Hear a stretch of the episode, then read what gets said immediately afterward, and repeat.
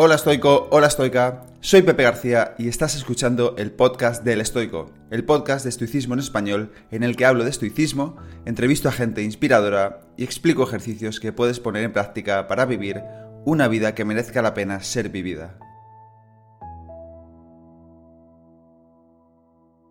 Bienvenido, bienvenida al episodio número 121 del podcast del estoico. En el episodio de hoy entrevisto al grandísimo Pablo Melchor.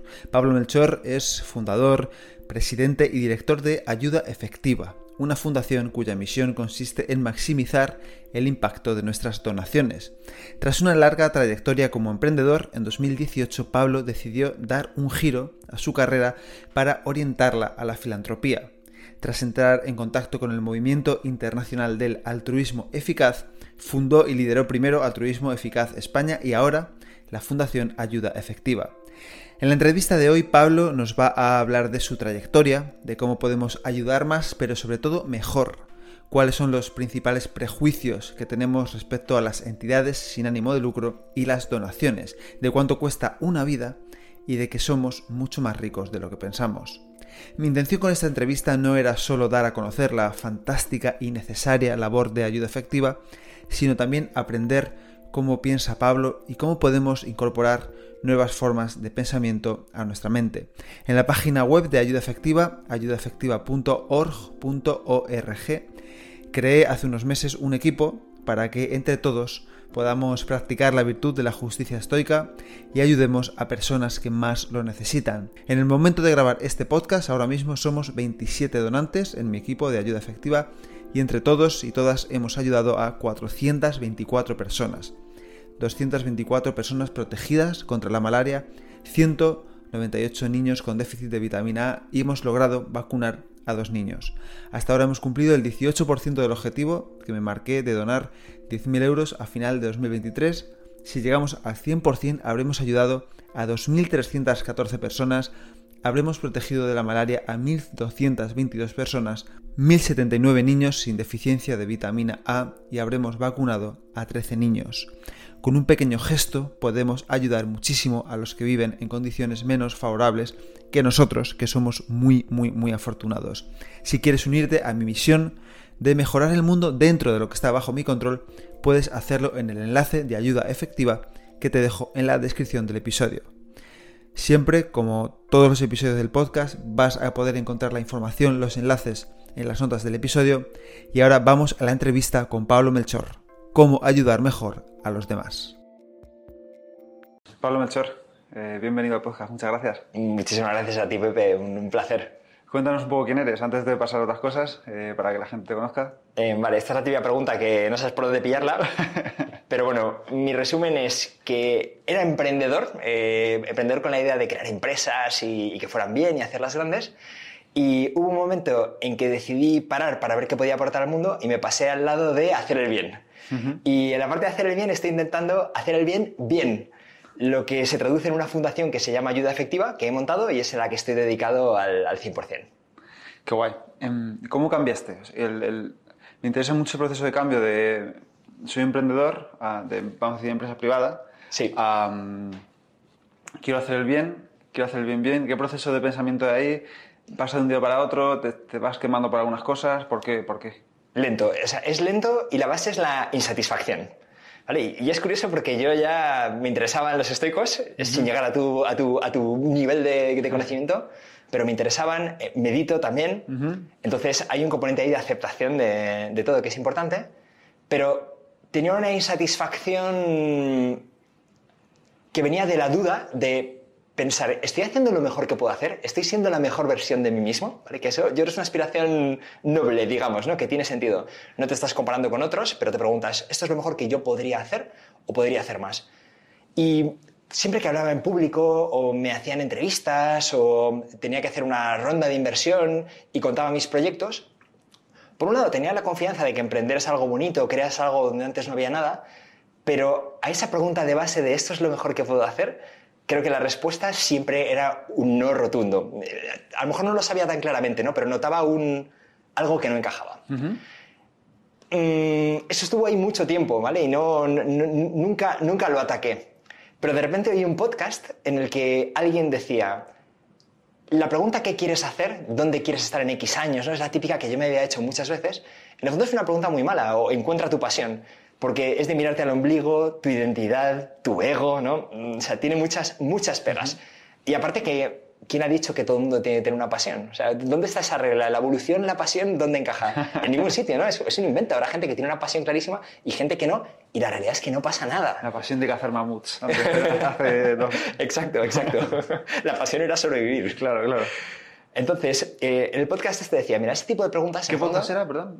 Bueno, esto fue, a ver, lo encontré, pero es que es muy curioso porque fue Tim Ferris entrevistaba a alguien que no tenía nada que ver y esta persona contaba que había leído esto en el New York Times. o sea, era una cosa totalmente de rebote. Entonces, en medio de, algo que no tenía nada que ver con este tema, esto me pegó muy duro. Dice, esa pregunta es mala. La pregunta, ¿cómo puedo ayudar? ya que estoy aquí, ¿cómo puedo ayudar? Es muchísimo mejor porque te saca fuera de ti. Y en el fondo te plantea la pregunta de cómo interactuando con otros, interactuando con el mundo, con la sociedad en la que estás, puedes hacer cosas muchísimo más productivo que mirarte al ombligo, tus deseos, tus aspiraciones, bla, bla, bla, bla, todas las narrativas. ¿no? Entonces, esto me pegó duro. Yo lo traduje a ¿qué puedo aportar? Creo que la pregunta interesante es ¿qué puedo aportar? Y estuvo ahí macerando. Y mm, hubo un momento que esa maceración llegó a un punto en el que decidí que tenía que hacer algo al respecto, que no iba a sostenerla indefinidamente, sino que tenía que atacarla, pero era muy consciente de que la única forma de atacarla era parar, parar. Yo había sido emprendedor desde los 25 años. Entonces, digo, siempre me había tirado a la piscina. O sea, ni, ni business plan ni nada. Lo montamos y ya veremos cómo sale esto. Pero me daba cuenta de, claro, esa forma de actuar te tiene muy activo, te tiene muy entretenido, pero no te permite atacar las preguntas importantes. Entonces, tuve la suerte de llegar a la conclusión de que tenía que parar para responder a esta pregunta. Hablé con mis socios, inversores, llevé un tiempo, lo dejé ordenado, pero conseguí poder irme a casa y sentarme a pensar para intentar averiguar qué podía aportar. Y en ese proceso, pues no sé si quieres que siga por ahí contándolo. Sí, sí, Vale, pues en ese proceso hubo una primera fase que era subirme por las paredes. ¿vale? Yo siempre había estado activo, nunca había parado. Entonces, ¿cómo se hace esto? O sea, no sabemos cómo se hace lo de parar a pensar. Si siempre estamos haciendo cosas, siempre ocupados, siempre resolviendo problemas, ¿no? Eh, familia, trabajo, tal cual. Entonces mm, me sentía absolutamente incómodo, fuera de zona de confort total. O sea, todo mi cuerpo chillaba por volver a los hábitos, en lugar de hacer esta cosa diferente. Pero me contuve, ¿no? Me, mantuve eh, agarrándome a la silla para decir, venga, si es que he llegado a la conclusión de que esto es lo que hay que hacer, voy a hacerlo. Primero empecé por hacer un mind map, ¿vale? Oye, venga, si quiero saber qué puedo aportar, tendré, que averiguar qué sé, qué, qué, hago. Y puse Pablo en el medio y empecé a dibujar bolitas alrededor con cosas. Oye, hablo estos idiomas, puedo crear equipo, una organización. Perfecto. Mm, me ayudó un poquito a sentar las bases, pero aún así dices, oye, habrá sitios en que hay 800.000 Pablos, gente igual, y uno más no aportaría nada, y otros en los que a lo mejor esto marcaría la diferencia. Mm, al final la sensación fue, y esto creo que me termina de... no me acerca mucho a esa, a esa, a esa pregunta de qué puedo aportar, ¿no? Entonces decidí, venga, me he mirado a mí mismo, voy a mirar hacia afuera. Yo soy emprendedor, tengo ganas de hacer algo positivo en el mundo. ¿Qué podría hacer gente que venga de un entorno también parecido al mío, ¿no? de una forma de ver el mundo distinta, del mundo de la efectividad, resolver problemas? Venga, Gates, Vamos a ver qué hace Gates, cómo, cómo, piensa este tío, a qué se dedica, cómo decide en qué trabajar y en qué no. O sea, ¿lo hace por aquello, aquello que se ha topado o busca y prioriza de alguna manera? Y empecé a leer por ahí. Y en una de estas investigaciones, leyendo blogs varios y demás, viendo lo que hacía gente, me encontré un artículo que hablaba de cómo tener un impacto positivo con tu carrera. Y un link tras otro, tras otro, tras otro me llevaron a un mundo que se llama el altruismo eficaz, un movimiento internacional, en inglés es Effective Altruism, de gente que se plantea cómo podemos, no cómo podemos hacer algo bueno, sino cómo puedes hacer el máximo bien posible. Y lo interesante es que las herramientas que proponen para averiguar cómo hacer el máximo bien posible no son la emoción, la empatía, ¿no? el tipo de cosas que asociamos con ayudar a los demás, sino que son evidencia y razón. Esto es un salto tremendo, ¿vale? Porque la idea es, vale, está muy bien que por emociones o por eh, incluso valores te plantees ayudar a los demás.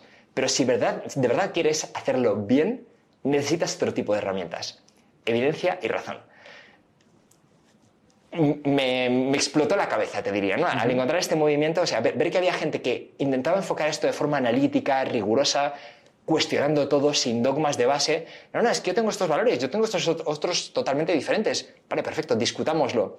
Un enfoque que ellos llaman la búsqueda colaborativa de la verdad. Es una cosa que, me parece preciosa, ¿no? La idea, voy a abrir una rama y vuelvo, ¿vale? Pero si tú y yo no estamos de acuerdo, normalmente lo que hacemos en la calle es pelearnos a ver quién tiene razón.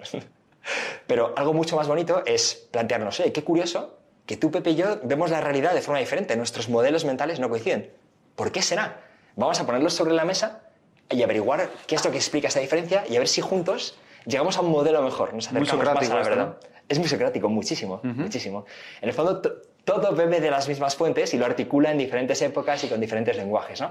Aquí es un lenguaje un poco más científico, un poco más racionalista, pero, pero es esa misma base. Entonces, claro, aplicar esos enfoques para, para hacer el bien, pues me resultaba muy, muy, muy atractivo. ¿Sigo? Sí, sigue. vale, perfecto. Entonces, aquí ya encontré algo que conectaba claramente con mi, con mi friquismo intelectual, te diría, ¿no? Uf, aquí hay gente que intenta hacer las cosas bien y con rigor, ¿vale? Pero hubo otra pieza más que fue la, la pieza ética, ¿vale? La que me pegó irreversiblemente, te diría. Y hubo dos golpes, ¿vale? Yo lo describo como, como un jab y un, y un gancho, ¿no? O sea, pum, pum, noqueado. Entonces, el primer golpe, ¿cuál fue? Hay un filósofo australiano que se llama Peter Singer. Em, es un tío al que yo eh, admiro mucho su trabajo. Yo digo que no hay que admirar a las personas porque todos la cagaremos antes o después, pero la forma de pensar en general de, Singer creo que es algo es admirable. Y se plantea problemas eh, mm, peleagudos, muy difíciles de responder. ¿no? Y él planteaba un, dilema normalmente a sus alumnos en la universidad, que es el siguiente, ¿vale? Vas andando al trabajo, a una entrevista de trabajo importante está pensado muy para un público americano. Llevas tu traje de Armani y tus zapatos de 2.000 dólares, ¿vale? Vas vestido, o sea, un día importante. Eh, vas en estás en Manhattan, por ejemplo, ¿no? Y todos los días pasas por al lado de un estanque poco profundo, ¿vale? Lo conoces, pasas por ahí a diario y este día, según vas un poco con prisa con tu maletín, de repente oyes un ruido, miras y ves que hay un niño pequeñito chapoteando. Y dices, este niño, esto es un poco, para mí nada, pero, pero un niño esto es peligroso. Y miras alrededor del estanque a ver si hay alguien con un cochecito o algo cuidándole y no hay nadie. Entonces, en ese momento llegas a la conclusión de o me meto a sacar al niño o este niño es que se va a morir. Y me mancho mi traje y mis zapatos. Claro, al meterte, evidentemente, vas a arruinar ese traje, esos zapatos y a lo mejor hasta llegas tarde porque tienes que ir a casa a cambiarte y demás. Y él pregunta a sus alumnos, oye, ¿cuántos de vosotros entraríais a salvar al niño? ¿vale? Y todos levantan la mano. ¿Y por qué levantan la mano si les preguntas? Porque dicen, oye, mira, es que no es comparable el coste del traje con salvar la vida de un niño. Tiene un valor muchísimo mayor, ¿vale? Entonces Peter empieza a, analizar esto un poquito mejor, ¿no? Y yo como lo hago es aumentando la distancia, ¿no? Digamos que ahora el niño no está en ese estanque, ¿vale? Pero sé que si doy la vuelta alrededor del edificio, allí está un niño que se va a ahogar si yo no hago nada. ¿Sigo teniendo una responsabilidad moral de actuar, ¿vale? ¿Debería hacerlo o no?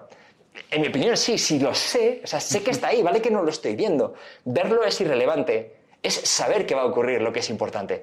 Siento que tengo una obligación moral.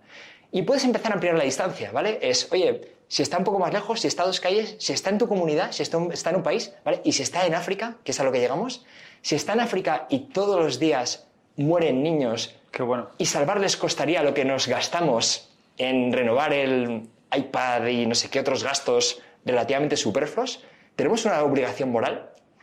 Y sobre todo esto es especialmente, para mí es especialmente notorio cuando ayudar no tendría un coste significativo para nuestra calidad de vida, ¿no? O sea, una cosa es que verdaderamente digas, eh, Fuf, es que si ayudo, ¿vale? Si dono ahora o a lo largo de los años 4.000 euros, que es lo que cuesta salvar una vida hoy en día, es que eh, eh, mis hijos van a tener un peor futuro, ¿vale? Pues entiendo que verdaderamente hay que pensárselo. Pero lo cierto es que en países como España hay mucha gente que puede donar esos 4.000 euros, ¿vale? N veces en su vida sin que su calidad de vida se vea afectada en absoluto, en absoluto. Y yo había sido emprendedor, me había ido bien, realmente estaba en esa situación. Podía hacerlo y no lo estaba haciendo. Entonces, cuando te encuentras con ese tipo de disonancia cognitiva, tienes dos opciones. Una es, oye, a ver qué hay en Netflix y me distraigo porque voy a pensar en algo más divertido, o, o sea, tengo que hacer algo. ¿vale? Entonces, a mí yo me quedé en ese lado de, ¡Uf! tengo que hacer algo. Tengo que mancharme mi traje y mis zapatos. Claramente, claramente. para mí fue, esto yo ya no lo puedo ignorar. ¿vale? Ese es el jab. ¿Cuál es el gancho? Hay una calculadora que ahora tenemos en, ayuda efectiva también, que es cómo de rico eres. Entonces tú dices dónde vives, metes tus ingresos, si tienes hijos o no, y te dice en el ranking de ingresos del planeta dónde estás. ¿Vale?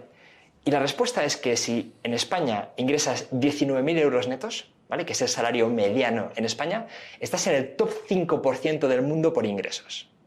Top 5%. O sea, esto es muy heavy, digamos, ¿vale? Porque yo siempre explico a la gente, ¿quiénes son los ricos? ¿vale? No, los ricos deberían hacer más. Y siempre pensamos, ¿quiénes son los ricos? Miramos hacia arriba y esos que ganan más que yo. O sea, yo soy la base, yo nunca soy el rico. ¿no? Siempre yo soy la base y los ricos son los que están por encima. Pero si hiciéramos lo contrario y miráramos hacia abajo, lo que veríamos es que estamos en lo alto de una pirámide inmensa en, la, en la que está el mundo. Entonces, doble golpe, ¿vale? Por un lado es, oye, es que ahí fuera hay niños de menos de 5 años que se están muriendo. Y, esto, hay que pensar qué pasaría, yo lo que pienso es, ¿qué pasaría si en tu urbanización, en tu familia, en donde sea, mañana muere un niño de 5 años? O sea, el dramón sería inimaginable. Es que no pensaríamos nadie en otra cosa, estaríamos todos hundidos. En cada casa la conversación sería, ¿cómo tiene que estar María, la madre? ¿no? O sea, se me ponen los pelos de punta solo de imaginarlo.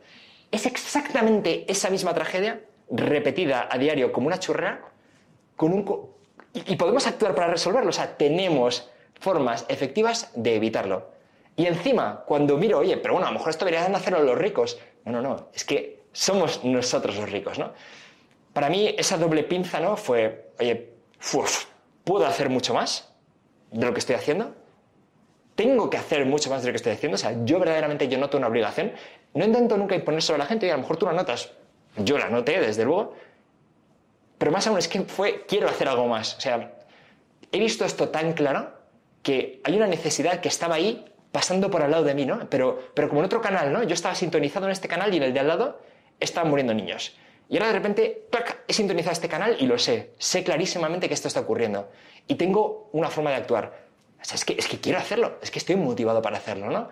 Es algo que mucha gente a veces no piensa, ¿no? Que, que el poder ayudar a los demás sea algo que quieras hacer, ¿no? En lugar de verlo como un sacrificio. Pero cuando preguntas a la gente que más dona regularmente, lo que te suelen decir es mejor decisión que he tomado en mi vida. ¿Vale? Y, entonces, paradójicamente, bueno, y esto está muy comprobado, ¿eh? pero es que hacer algo por los demás redunda en un beneficio personal, claramente. Me han surgido un montón de preguntas ¿eh? conforme te ibas hablando. Y me, me, ha recordado también a un estudio que me recordó, me, comentó Nazares Castellanos, una neurocientífica, no sé si la conoces. Ella decía que le hacen una primera pregunta a un estudio masivo a la gente ¿a quién admiras más? ¿A Gandhi o a Tom Cruise? Y todo el mundo, a Gandhi. y luego decían, si pudieras cambiarte, ¿quién serías, Gandhi o Tom Cruise? Y todo el mundo decía, Tom Cruise. Buenísimo. Claro.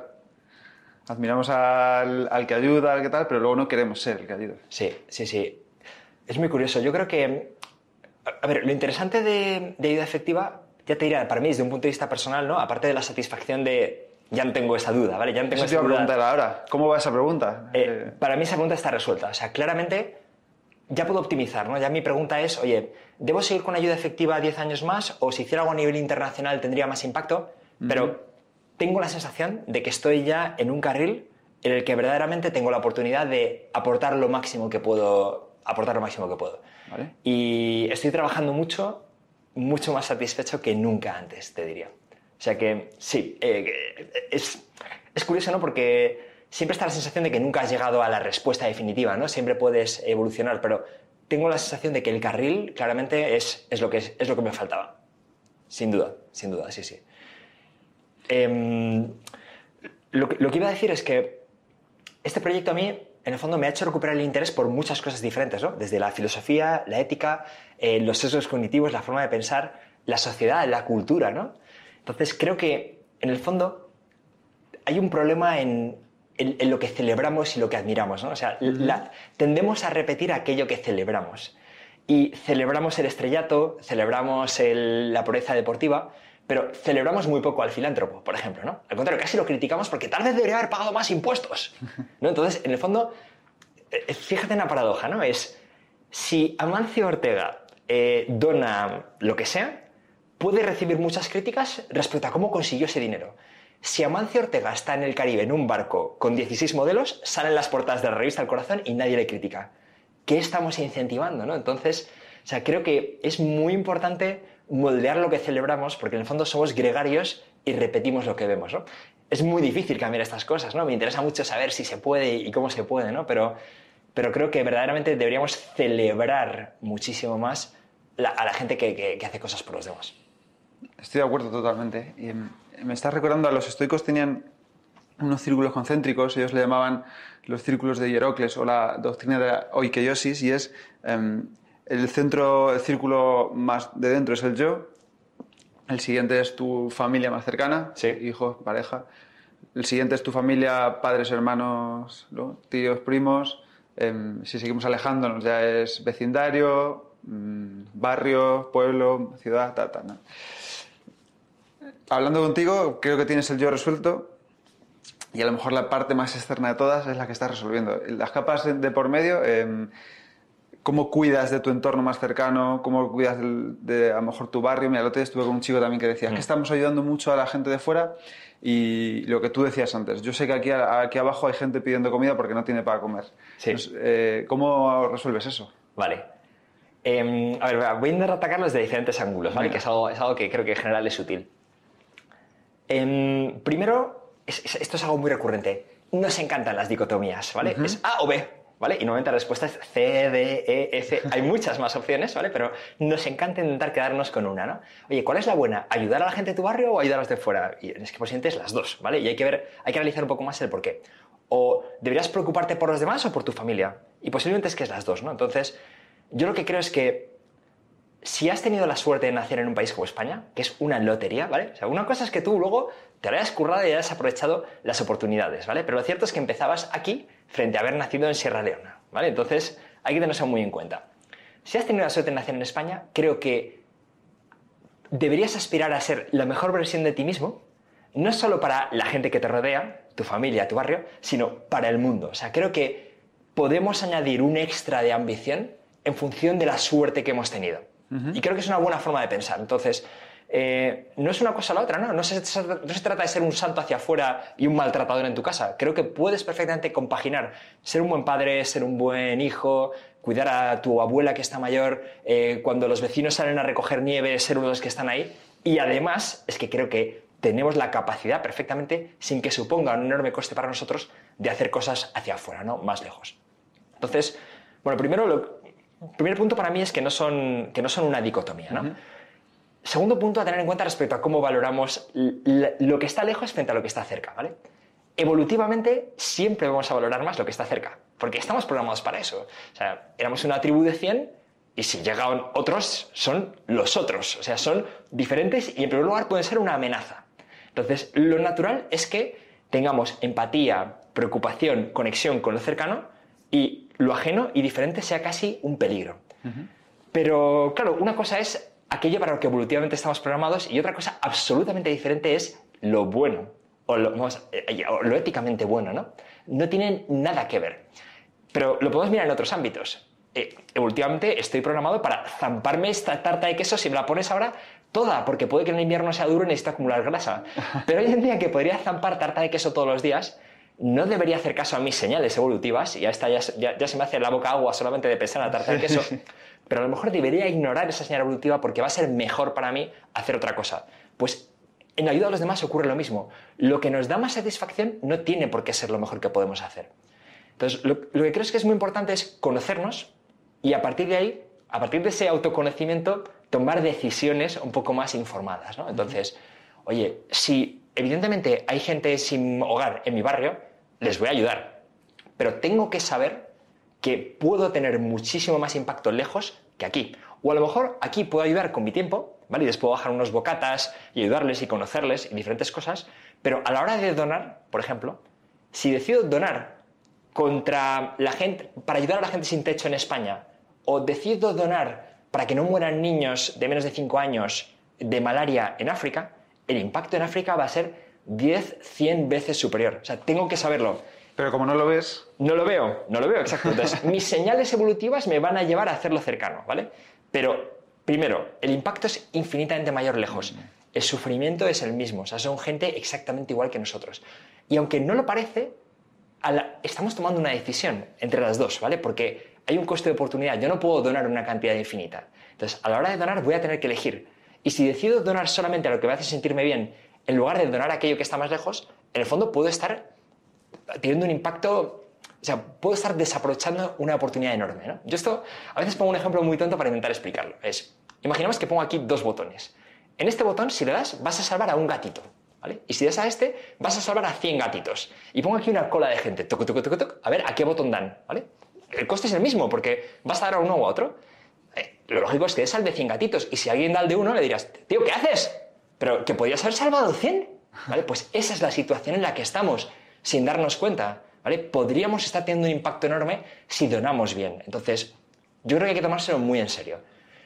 Vamos a la dicotomía. ¿Significa esto que debería donar todo fuera y no hacer nada localmente? No hace falta, ¿vale? No hace falta que busques la pureza absoluta. Pero yo te diría, si vas a donar por lo menos una parte, dónalo a donde más impacto tenga, aunque no veas a la gente, aunque no conozcas la enfermedad ni exactamente lo que hace. Y si quieres otra parte, localmente, porque también te importa tu entorno y está bien, ¿no? Profundiza un poco más en esto, ¿vale? Porque es que es, es muy interesante.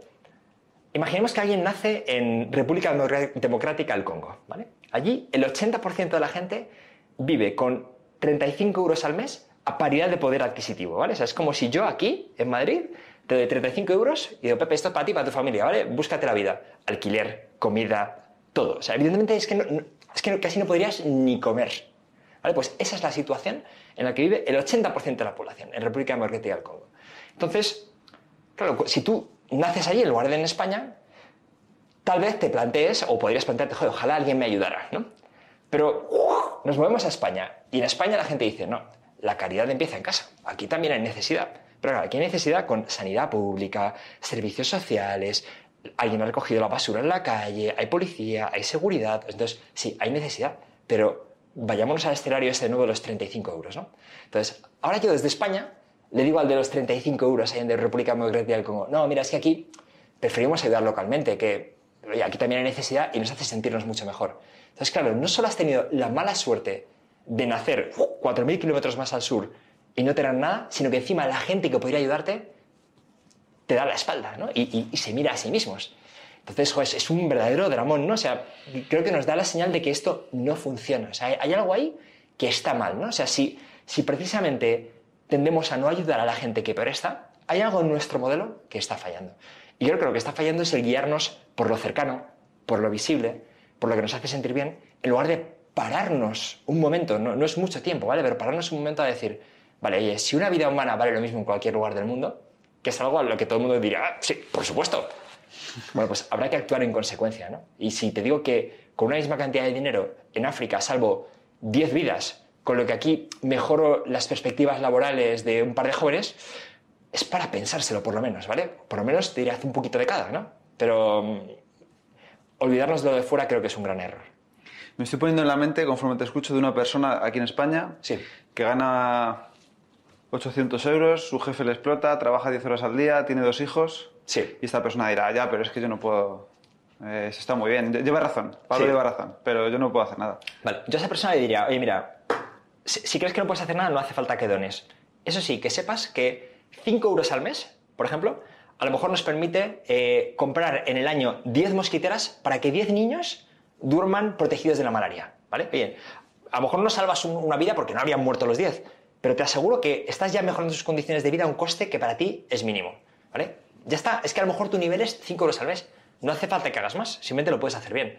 Pero claro, el tema es que cuando esa escala aumenta, las donaciones no suelen aumentar a ese ritmo, ¿vale? O sea, los 5 o 10 eurillos al mes para una ONG normalmente ocurren igual en quien está ganando 1.000 que en quien está ganando 6.000, mm. ¿vale? Y ahí es donde empieza a ser interesante. Entonces yo creo que para mí la idea de la mascarilla de oxígeno es muy buena, ¿vale? Ponte tú primero la mascarilla de oxígeno antes de ponérsela a tu compañero en el avión o a tu hijo, ¿no? Tiene mucho sentido. Entonces yo creo que, oye, mira, si tú estás sufriendo para llegar a fin de mes, resuelve primero tus cosas, ¿vale? Entonces, a quien hablo es más a una inmensa proporción de la población española que realmente puede permitirse sin ningún problema dedicar una parte de sus recursos a ayudar a otros. ¿no? Y en el fondo, tiene sentido.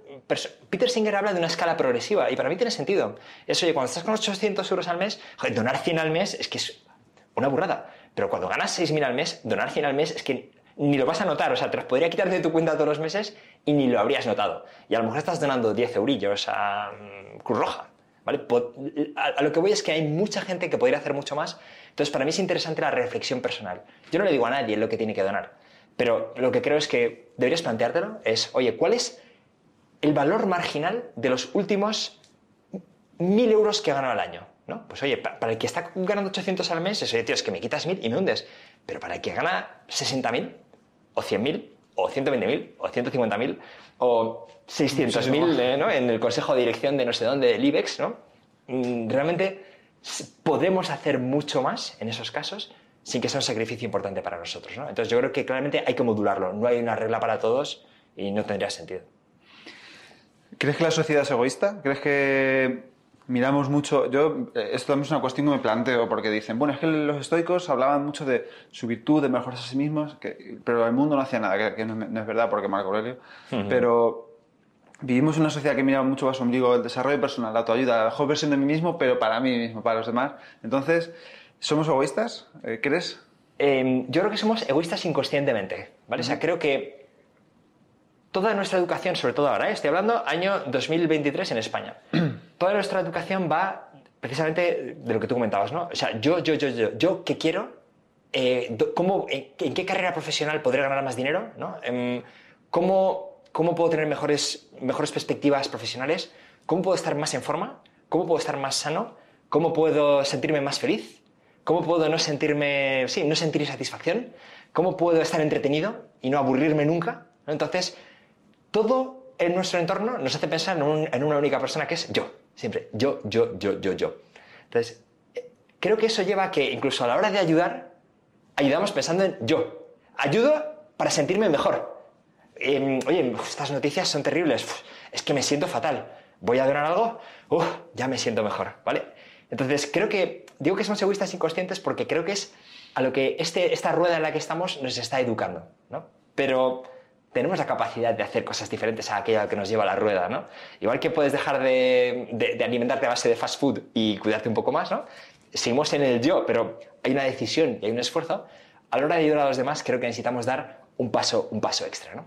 Y hay un problema que es que nadie nos ha enseñado a hacerlo, ¿no? O sea, hay gente que nos enseña a, pensar mejor. Tú, hablas de los estoicos y, me aportas, ¿no? Y me enseñas otra forma de pensar, otra forma de enmarcar eh, y, enfocar la misma realidad, ¿no? que, es, que, es, la que no cambia, ¿no? pero puedo transformar mi forma de enfrentarme a la realidad. ¿no? Pero con la ayuda, ¿quién nos enseña a ayudar mejor? Desierto. O sea, nos hemos quedado en la idea de hay que ser buenos, ¿vale? hay que ser buenos, y pues, bueno, intentamos ser buenos, ser majetes al final, pero claro, el listón es bajísimo, es bajísimo porque cuando estás en el top 5% del mundo, tal vez deberías plantearte utilizar tus herramientas un poco mejor, ¿no? Y, claro, como nadie nos ha enseñado, eh, creo que lo primero que necesitamos es que nos sacudan. A mí me sacudió Peter Singer y, este ranking de ingresos, ¿no? Em, espero que esta conversación a algunos les sacuda un poco, ¿no? Y les haga plantearse las cosas.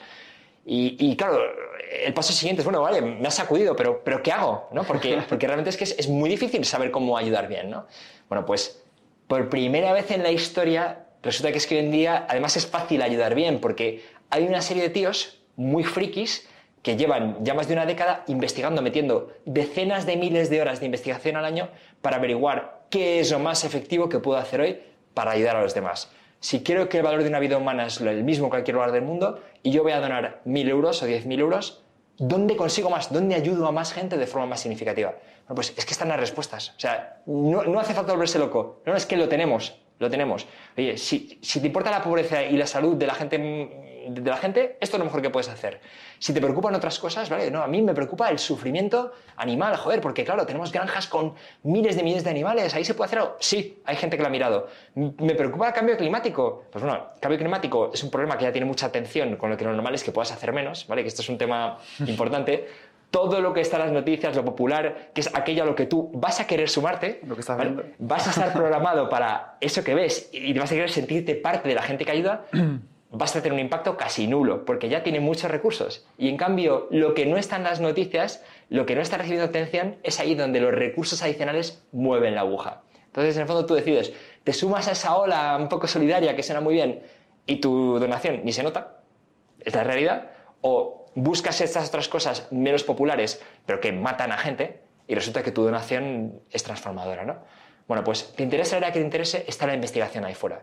Y lo que hemos hecho nosotros es ponerla a huevo. Es, mira, es que te vas a ayudaefectiva.org y aquí tienes, estos son los mejores programas. No te lo digo yo, te explico por qué, la investigación, los datos. aquí tienes el impacto que tendría tu donación. O sea, si quieres donar con efectividad, lo tienes a huevo. Y además te ahorras impuestos. O sea, ya digamos que, que más fácil no puede estar, ¿no? En el fondo, volviendo al principio de, de la conversación que me preguntabas mi evolución, eh, una vez que descubrí el altruismo eficaz, hay una pregunta ahí que hace muy interesante que es la de cuál es tu ventaja comparativa. ¿Vale? Es, oye, yo quiero ayudar, pero ¿dónde ayudo más? ¿no? ¿Qué es esto? ¿Qué es esto? Ventaja comparativa. Esto es muy interesante. Es un concepto, en, en, las empresas se utiliza muchísimo, ¿no? Es, oye, yo tengo que competir con otros proveedores de, de, de, libros. Oye, ¿cómo hago que mis libros sean diferenciales, no? Pues no, mira, es que yo los hago que brillan más. Esa es mi ventaja comparativa, ¿no?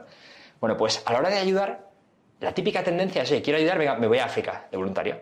Vale, a construir hornos. Fenomenal, pero ¿tú tienes algún tipo de ventaja comparativa para construir hornos? Probablemente no, porque eres abogado, dentista o informático. ¿Vale? Oye, ¿realmente tú dónde puedes aportar? Y es una pregunta esencial, pero nos vamos a lo que suena bien. Y, y, posiblemente, bueno, no posiblemente, es que te lo digo ya. A ver, irse a construir hornos va a ser genial como experiencia personal y te va a transformar. Pero si quieres tener impacto, es que es mucho mejor dar el dinero a la gente y se construyen, por el coste de tu viaje tal y cual, el triple de hornos y mejor construidos y con proveedores locales. O sea, esa es la realidad. Entonces yo siempre digo que hay que hacer voluntariado por la transformación personal y por la conexión con otros, pero donar por el impacto. La mayoría de la gente va a tener mucho más impacto donando que su voluntariado. Y duele, y nos duele en el ego, porque son mis horas, mi tiempo, lo sé, pero es que es la realidad. ¿Vale? Pero, pero no, no hay una dicotomía, puedes hacer las dos. Y si haces voluntariado vas a ser mejor persona sin ninguna duda. Y te vas a conectar con otros y vas a conocer la realidad. Pero no sé que tengas una capacidad muy especial, no es que yo soy un neurocirujano, entonces voy a operar de tumores cerebrales esa gente que sin mí no podría hacerlo, vale, ahí sí. Pero si eres un tipo normal, donando vas a tener un impacto muchísimo mayor porque es como alquimia. Yo dono y resulta que en otro lugar del mundo un niño recibe la gota de vitamina A que va a evitar que se quede ciego. Yo, yo, no sé nada de vitamina A, de logística, de cómo distribuir en Burkina Faso, montar cargamento, o sea, no lo sé, conservar la cadena, no tengo ni idea. Me puedo ir ahí a molestar, casi. Pero es que donando tengo tíos profesionales que lo van a hacer mucho mejor. Esa es la realidad, ¿no? Entonces, volvemos, ventaja comparativa, ¿vale? Es muy importante planteárselo. En mi caso, yo lo que, lo que me planteo es, bueno, yo soy emprendedor. Eh, estoy en España, tengo hijos todavía aquí, no me quiero ir a, a, eso, a Nigeria. Mm, tengo una cierta capacidad de enfrentarme a la incertidumbre. Estoy acostumbrado a montar cosas donde antes no había nada y como me ha ido bien, además, puedo permitirme asumir riesgos. Entonces, al final dije, oye, mira, pues yo creo que este proyecto loco de ayuda efectiva, de llegar a España, que es un mercado en el que la gente dona relativamente muy poco comparado con otros países. Y además voy a decir a la gente que no done por aquello lo que, que les hace sentirse bien, sino por lo que racionalmente tiene más impacto. Aunque no lo veas, aunque la gente esté lejos, ¿vale? Mi madre me decía, qué difícil, ¿no, hijo? Y mi respuesta es, pues, sí, pero es que lo interesante es trabajar en cosas difíciles. O sea, para trabajar en cosas fáciles, pues sí, lo, vale, fenómeno, lo hacemos cualquiera, ¿no? Pero lo interesante es intentar resolver problemas difíciles. Entonces, yo llego a la conclusión de, donde más, de que donde más puedo mover la aguja, diferencialmente, es aquí, en España, intentando comunicar y transmitir estas ideas que a mí me han cambiado la vida, porque si me las han cambiado a mí, estoy seguro de que habrá un porcentaje, el que sea pequeño, a lo mejor es solo un 3% de la población adulta española, perfecto, pero sé que si ese 3% estas ideas le impactan como a mí, lo que lograremos juntos donando con efectividad va a ser enorme. O sea, mucho más de lo que yo jamás podría haber aspirado. O sea, ayuda efectiva ahora ya hemos salvado 165 vidas. Es que hemos salvado 165 vidas, es que... Es mucho. O sea, es la bomba, ¿vale? O sea, lo normal es que ninguno de nosotros salve una vida nunca. ¿vale? Alguien a lo mejor tiene una ocasión de salvar al que se iba a ahogar. O imagínate, entrar en un edificio en llamas y salir como un niño en brazos. Y sería lo que recordaríamos como el punto álgido de nuestra vida. Vale, pues hemos salvado 165, igual. Es que son 165 niños que van a morir y ahora ya no. Entonces, ese impacto es, es, es brutal. Y cuanta más gente se una a nosotros, pues más conseguiremos. Y es tan real como el edificio en llamas. Y el orgullo que deberíamos tener, la satisfacción, en mi opinión, es la misma. Habría que celebrar eso, ¿no? En vez de lo que decías antes. Eh, yo creo que sí. O sea, vamos, para, para, mí eso es un motivo de celebración enorme. Exacto, exacto.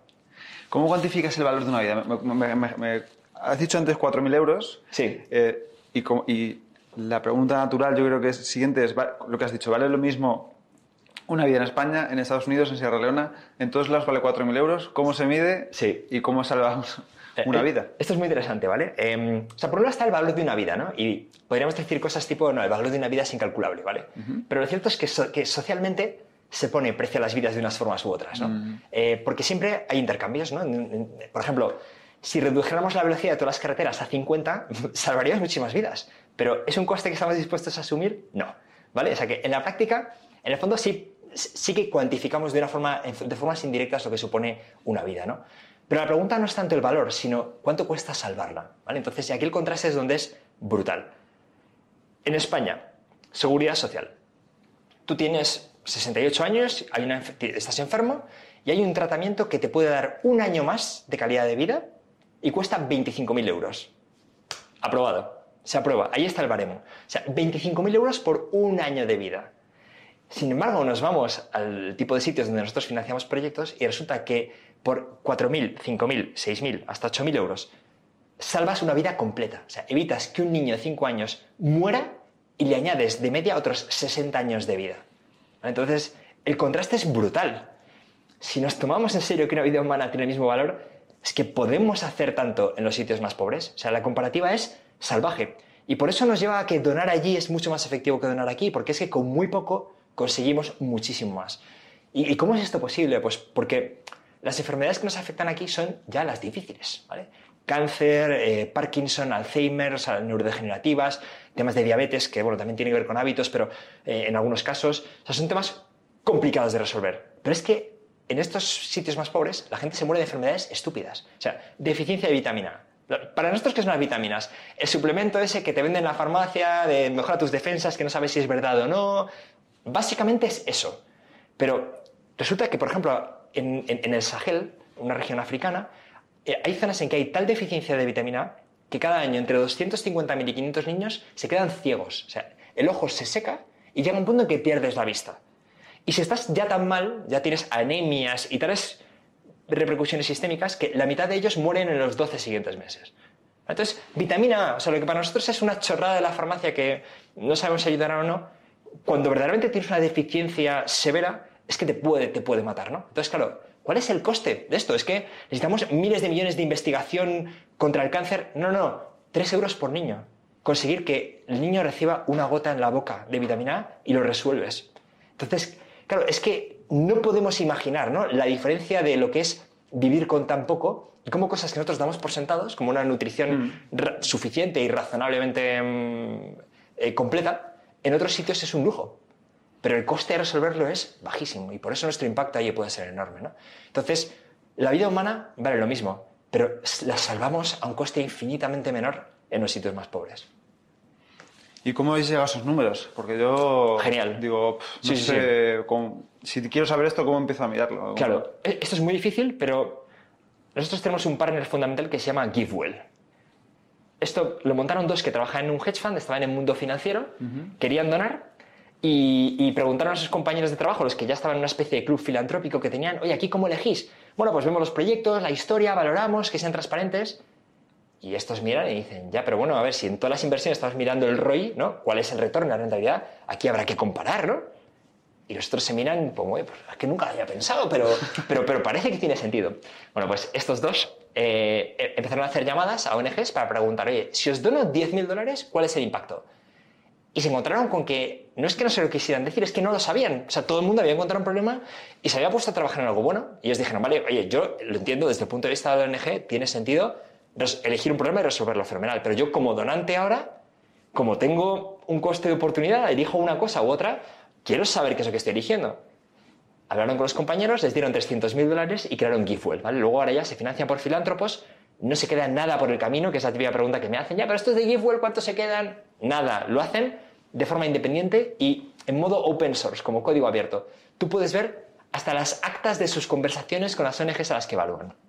Entonces, ¿cómo llegan estos al, coste de salvar una vida? Primero, buscan lo que llaman intervenciones, cosas que podemos ayudar a, ayudar a la gente para las que haya evidencia. Entonces, mucha gente no lo sabe, pero hay un grupo de economistas en Harvard, en el MIT, en Berkeley, que no son de torre de marfil, ¿no? haciendo modelos y gráficos en una pizarra, sino que se van al terreno para hacer lo que se llama, bueno, para hacer investigación, ¿vale? El- la más conocida es lo que llaman estudios aleatorizados controlados, que se utilizan también en medicina, ¿vale? Palabras tremendos. ¿Qué significa esto? Coges un grupo de gente y no haces nada. Coges otro grupo que estadísticamente sea prácticamente igual y haces un tratamiento. Entonces tienes el grupo de control y el tratamiento. Y mides una variable importante al cabo del tiempo. Oye, si el grupo de tratamiento está muchísimo mejor, eso indica que lo que has hecho debe haber influido. Si controlas bien que no haya otras variables que han influido y demás. ¿Vale? Pues no, pues estos lo hacen en cómo ayudar a los demás y descubren cosas increíbles. ¿vale? Por ejemplo, regiones de la India donde las tasas de vacunación son bajas. ¿vale? Primera hipótesis que diríamos desde aquí, ¿no? desde el sofá, ¿no? haciendo, haciendo zapping. las farmacéuticas y las patentes y tal. No, no. Oye, mira, es que hay vacunas y de hecho son gratuitas. ¿ah? ¿Vale? Entonces, oye, ¿qué está pasando? Miedo, los antivacunas. No, oye, mira, es que han puesto las primeras dosis, pero luego no han completado el tratamiento. O sea que miedo no es. ¿Qué está pasando aquí? Bueno, pues estos economistas se van, estudian qué está pasando, dicen, venga, hipótesis, oye, yo creo que estas madres viven en pobreza extrema. Entonces, cuando vives en pobreza extrema, tú no cobras, no te llega la nómina a final de mes. No, no. Cada día sales al mercado a vender algo que tú has fabricado cultivado y según cómo te vayas, se cena o no se cena en casa esa noche. O sea, ese es el nivel. Entonces, claro, tú coges a una persona que está en esa situación y dices, no, mira, cógete un bus, ¿vale? De tres horas, ¿verdad? Por un camino de piedras para llegar a un centro de salud que es muy importante que tu hijo reciba las vacunas. Aunque tu hijo está perfectamente, no está enfermo y tal, pero te lo dicen. Y tienes que asumir un coste. Puede que llegues, tu, tu vecino además te dijo que fue el otro día estaba cerrado después de hacerse todo el viaje. ¿Vale? O que llegues, no se han acabado las vacunas. Entonces, lo normal es que entre esa decisión, si tu hijo está bien, digas, mira, es que priorizo que coma hoy. Y no vas. Entonces montan un programa que dicen, venga, vamos a dar un incentivo a las madres. Incentivo, un saco de lentejas. Estamos a este nivel. ¿vale? Si vienes a traer a tu hijo a vacunar, te doy un saco de lentejas. Y luego, si completas ya todo el calendario de vacunación, te doy unas bandejas de latón. ¿Vale? Pues resulta que se aumenta las tasas de vacunación un no sé cuántos por ciento. Brutal. ¿Vale? Entonces, vale, ¿cuál es, el costo, ¿cuál es el coste de montar este programa? Es que resulta que es un coste ridículo. Y estás salvando esos niños. Las enfermedades del calendario de vacunación infantil están ahí por algo. Son porque son mortales. Entonces, el que se coge una de estas muere.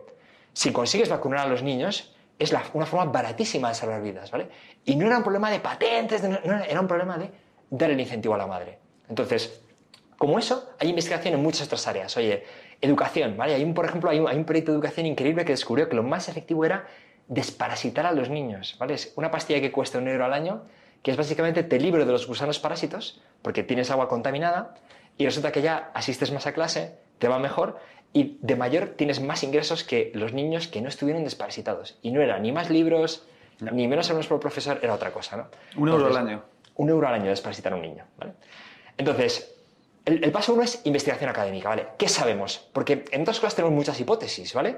Y evidentemente hay que seguir investigando porque hay muchos puntos ciegos, ¿no? Pero Givewell dice, vale, oye, ¿hay investigación académica? Sí, de aquí ya saco 20 cosas que parece que verdaderamente funcionan, ¿vale? Siguiente paso, ¿Cuánto cuestan?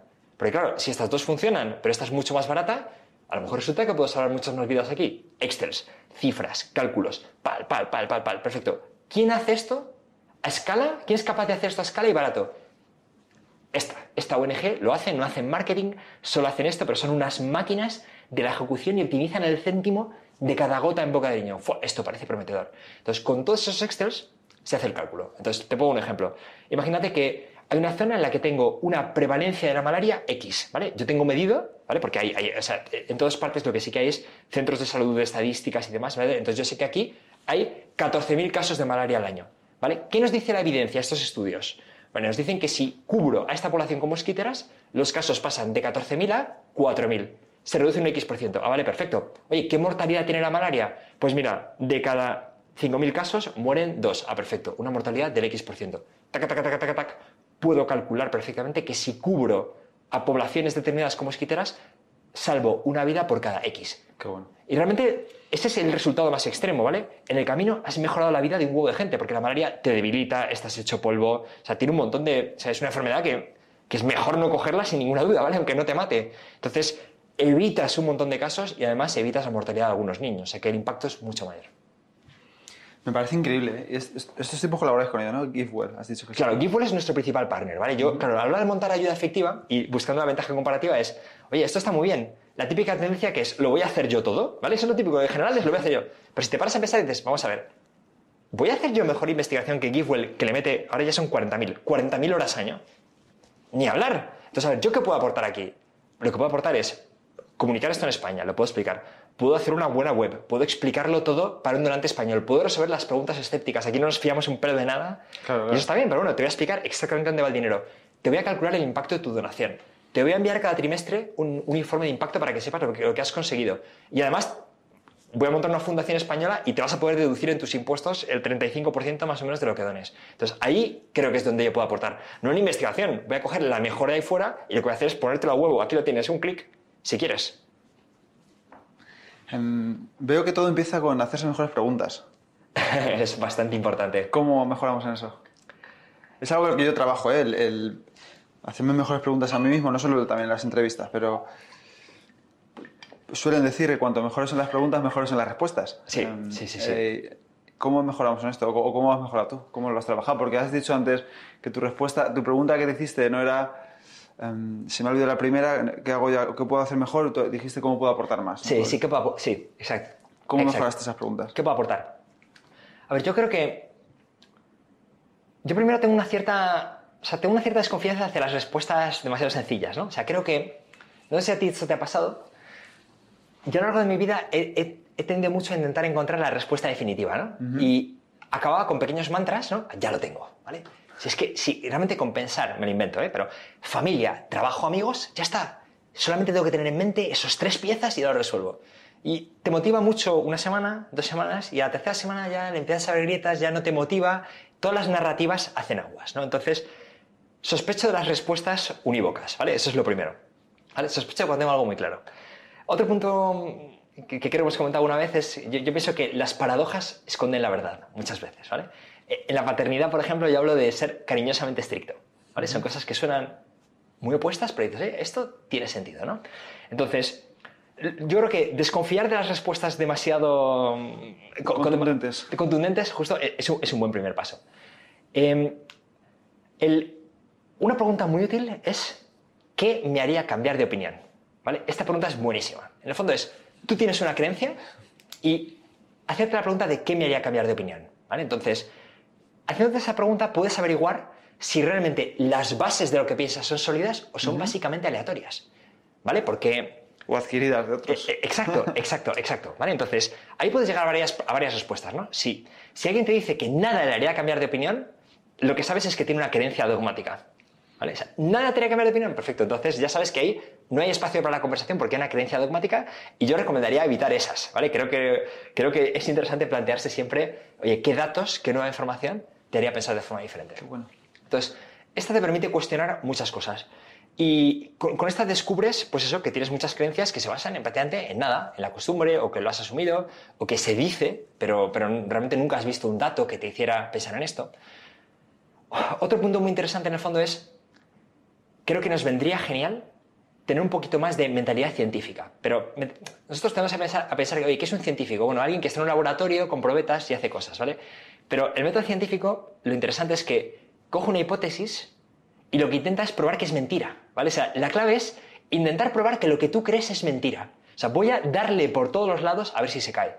Y solo lo que aguanta es aquello que tentativamente dices, oye, parece que la realidad es esta, ¿no? Entonces, esa forma de pensar ayuda mucho.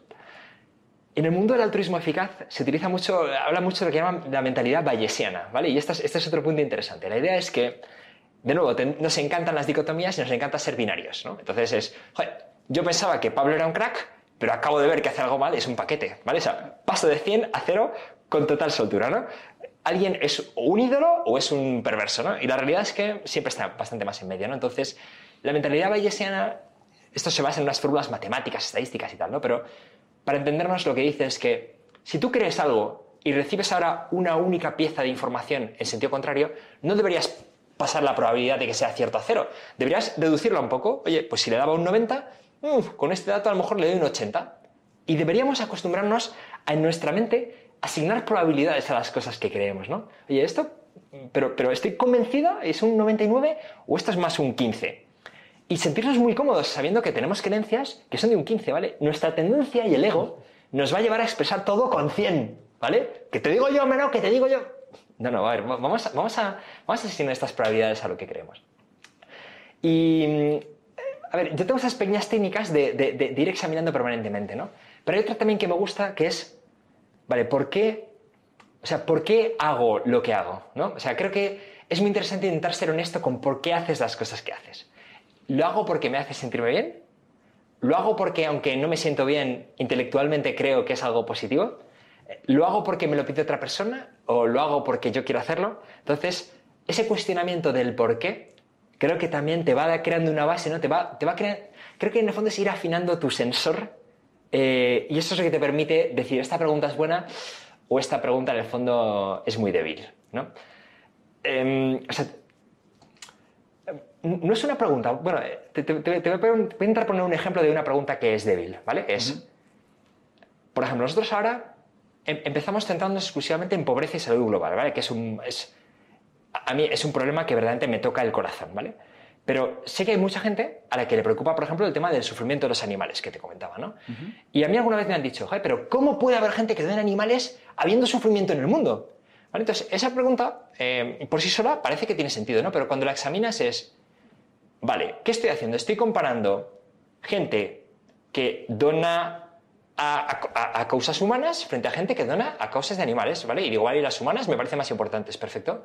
¿Vale? Pero vamos a ver, esta gente que está donando a causas humanas, ¿en qué más utiliza el dinero? ¿Vale? Vamos a ampliar un poco, vamos a analizar un poco más, porque lo que estamos criticando es el uso del dinero. No, pues mira, es que se compran relojes de 6.000 dólares, eh, renuevan el iPhone todos los años solo porque mola tener el último modelo, em, ¿vale? Y como eso, otros 148 gastos superfluos, ¿vale? Entonces, oye, de repente cuando examino un poco más la pregunta y qué es, de qué está hablando, digo, oye, aquí resulta que hay comportamientos que ahora si los comparo con donar para los animales, a lo mejor no son tan buenos. ¿no? Entonces, oye, ¿cómo puedo criticar a alguien por donar solamente porque no dona a lo máximo y en cambio aceptar el gasto superfluo. Es como el, el, billonario, ¿no? ¿Cómo puedo criticar a alguien por a qué dona o cuántos impuestos paga y en cambio no criticar el yate? ¿no? Entonces, en el fondo creo que analizar un poquito, oye, ¿cuáles son los términos de esta pregunta? ¿no? ¿Qué estoy comparando? ¿Puede haber alguna trampa dialéctica, algo de retórica aquí que suena muy convincente pero que está sin examinar? Nos lleva a ir haciendo las mejores preguntas. No sé si te he respondido porque es todo un poco vago, pero no tengo una metodología más clara que, esta. Sí, al final yo creo que aprendes mucho a hacer mejores respuestas cuando preguntas, cuando analizas las respuestas también. El otro día decía Tim Ferris que él sospechaba mucho de, ahora que lo has mencionado antes, de. Pues es un poco lo que has dicho, de aquellas respuestas que son siempre, nunca, nada, todo, jamás, como son demasiado absolutos. Es como en algunos casos sí y en otros no. En algunos, a veces sí, a veces no depende. Sí, sí, sí, alarma. Eh, Mira, hay otro tipo de preguntas muy buenas. Una es la de qué te de cambiar de opinión, ¿no? Otra cosa es, ¿cuáles son los mejores argumentos en contra de lo que piensas? ¿Vale? Y si no lo sabes, es que no has pensado suficiente sobre ello. Yo a la gente a la que respeto te lo dice. pues mira, oye, yo creo, por ejemplo, imagínate, pues Peter Singer, ¿no? A lo mejor te dice, yo creo que el consecuencialismo, que es analizar las consecuencias de, de algo para determinar si es bueno o malo, e, e, es, digamos, es mi teoría favorita. ¿vale? Oye, pero ¿cuáles son los mejores argumentos en contra? Pues, pues por ejemplo, que, nunca, que no siempre puedes medir las consecuencias, ¿no? Oye, si yo ahora, hay un ejemplo muy tonto, ¿no? Pero es, imagínate que salvo a ese niño de estanque y es Hitler. ¿Vale? No debería hacerlo entonces. Es que, oye, Marcho, no puedo, yo no puedo actuar valorando las consecuencias a mil años de todo lo que hago, ¿no? El efecto mariposa. Pues, evidentemente, entonces, oye, tú puedes pensar que yo, yo, yo, creo, por ejemplo, que socialmente nos vendría bien más consecuencialismo, ¿no? Nos quedamos a veces en conceptos de bueno o malo y al no comparar las consecuencias no nos damos cuenta de que hay escalas, de nuevo, en el bueno y el malo. Sí, los dos es bueno, pero oye, mira, es que el de salvar la vida es bastante mejor, ¿no? Entonces, una mentalidad un poco más de analizar consecuencias nos ayudaría. Pero si la llevamos al extremo nos llevaría a la parálisis porque no podemos analizar las consecuencias de todo. Entonces, pues sí, ahí, ¿dónde está la verdad? Pues en puntos intermedios, con matices, con peros, con en estos casos sí, pero en estos otros no. Creo que muchas veces es más fácil, eh, eh, en todo lo que sea teorías, en todo lo que acabe en ismo o, similar. Eh, justo, a veces la pregunta no es si es la buena o es la mala. La pregunta interesante es, ¿vendría bien un poco más de esto o un poco menos de esto? Entonces, pues yo creo que vendría bien más esteticismo, vendría bien más consecuencialismo y vendría mejor menos, eh, pues no sé, nacionalismo, dogmatismo, ¿vale? Pues, ¿vale? Pero, pero todos tienen un cierto punto positivo y un punto negativo. En el fondo es, oye, en la escala, ¿hacia dónde vendría bien el empujón, no?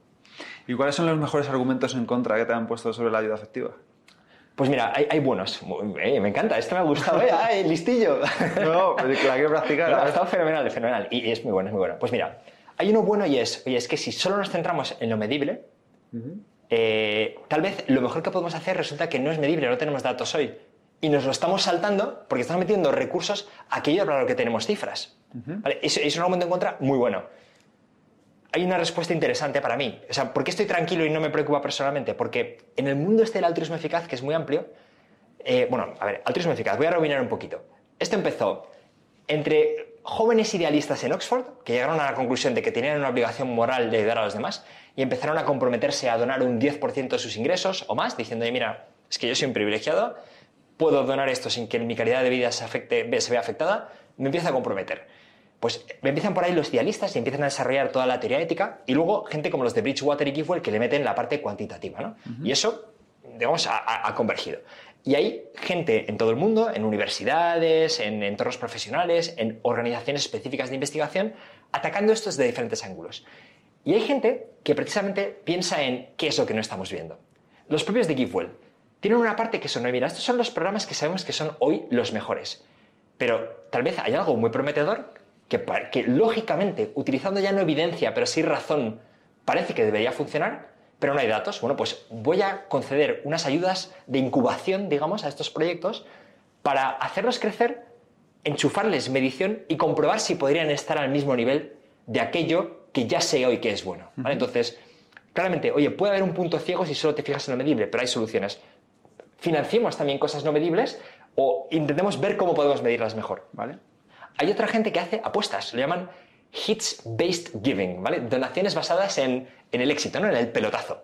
Entonces hay gente que dice, mira, esto es muy arriesgado, puede que no sirva para nada, pero si funcionara, tal vez tendría un impacto enorme, ¿vale? Pues por ejemplo, imagínate alguna tecnología de prevención de pandemias muy compleja, ¿no? O invertir en reducir los riesgos de la inteligencia artificial, ¿vale? Oye, ¿realmente podemos hacer algo o no podemos hacer nada?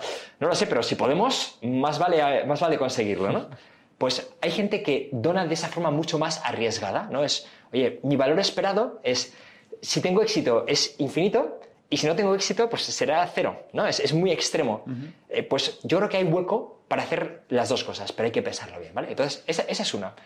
Em, otras hablan un poco de la, imposibilidad de medir, ¿no? Ah, es que esto al final que haces de comparar eh, una vida con los ingresos, o el humano es, más complejo, ¿no? Eh, a mí me gusta, por, ejemplo, el, experimento mental este de la, máquina de la experiencia, ¿no? La de, te dicen, oye, imagínate que hay una máquina de la experiencia que te va a dar felicidad y bienestar absoluto, ¿vale? Eso sí, vas a estar en Matrix, ¿vale? En el fondo es eso, vas a estar en una simulación.